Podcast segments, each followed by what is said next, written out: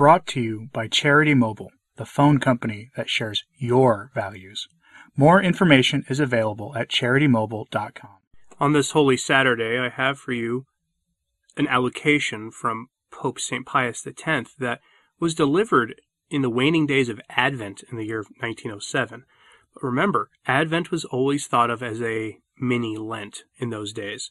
It actually was a period of fasting and prayer and penance before the celebration of Easter began. And so this is actually appropriate, as you'll see. And it also addresses modernism and everything going on in the church, because as I told you yesterday, it appears the church is in her passion. Anyway, allocation of Holy Father Pius X, pronounced in the consistory of the 16th of December, 1907. Venerable brothers, about to leave the church purchased with his blood, and to return from this world to the Father, Christ our Lord, several times and without ambiguity, pronounced that we would always be at the mercy of the persecution of enemies, and never on this earth would we be free from tribulations. That is, the fate of the bridegroom was to be reserved also for the bride, so that, as one was told, you will reign in the midst of your enemies, so that from the other, through enemies and struggles, dominated from one end of the earth to the other, until, once set foot in the homeland of promise, it enjoyed the happy acquisition of unfailing tranquillity. And today we see this oracle of the divine Redeemer come true as ever before, where a host, lined up and with open battles, where with devious limbs and covered pitfalls, everywhere we see the church taken by assault. How much right it has it is fought and misunderstood.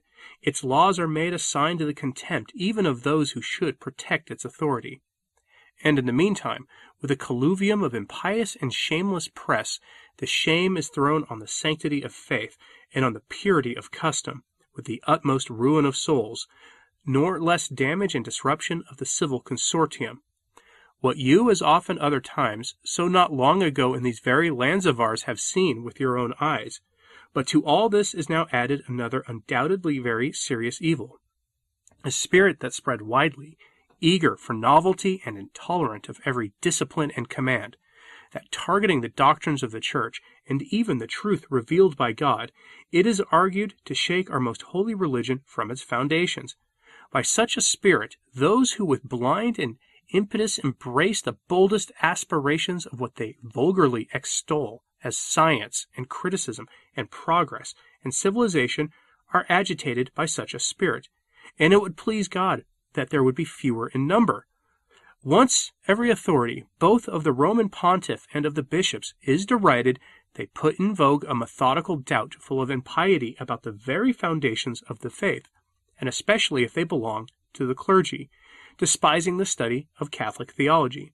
They draw their philosophy, sociology, and literature from corrupted sources, and loudly peddle a secular conscience in opposition to Catholic science, and they assume both the right and the duty to correct and straighten the consciences of Catholicism, who with blind impetus embrace the daring aspirations of what they vulgarly exalt as science and criticism and progress and civilization. It would certainly be to deplore if such men, having abandoned the Church entirely, went to curl up among her declared enemies. But much more weeping is it to see them fallen into such excess of blindness that they nevertheless believed and declared themselves children of the same church, although with the done, if not perhaps with words, they cancelled the promise of fidelity which they pronounced in baptism, and thus, lulling themselves in a false tranquillity of conscience, they still maintain Christian practices, feed on the sacrosanct flesh of Christ, and what is horrendous, they also go up to the altar of God to offer you the sacrifice. And in the meantime, what they proclaim, this, what they do, what they profess with utmost pertinacity, shows that they have lost their faith, and that while they flatter themselves to be still on the ship, they have wrecked miserably. Following the example of our predecessors, who with utmost vigilance and with very strong breasts protected sound doctrine, let us take care that its purity should not be altered we too recalling the apostles saying, Guard the good deposit. See Timothy chapter 13.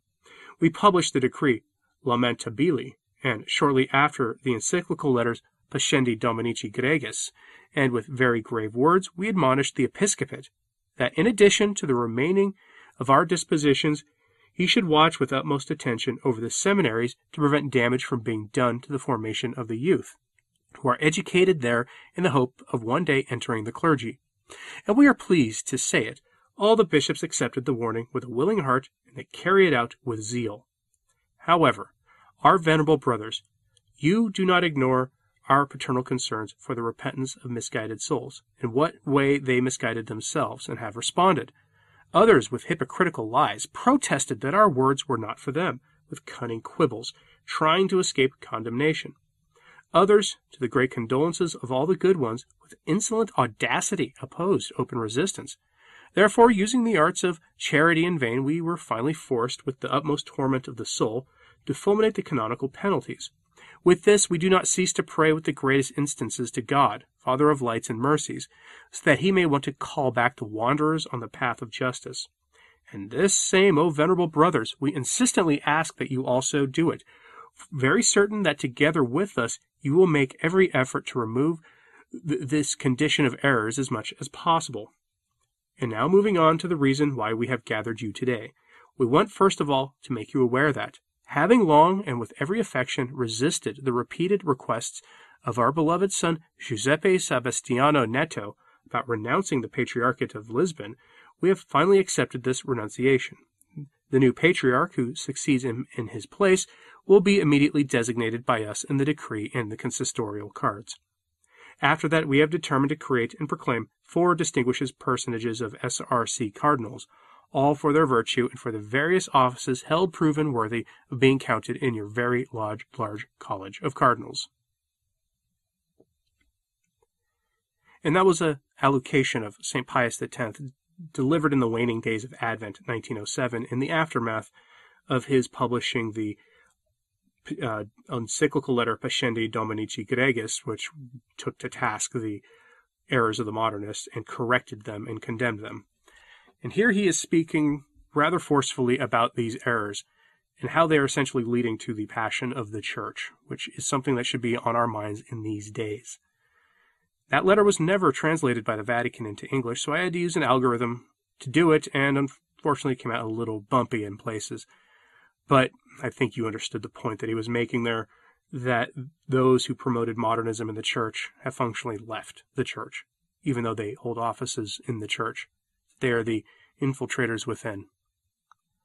Food for thought for us, especially as we enter Easter. So I hope you found this helpful today, and I hope you found this enlightening, and that the understanding of our Lord's passion and how it is connected to everything we see in the church today are connected. Let me know what you thought of this in the comments, please. Like and subscribe if you haven't, it does help. And as always, pray for the church. I'm Anthony Stine. Ave Maria.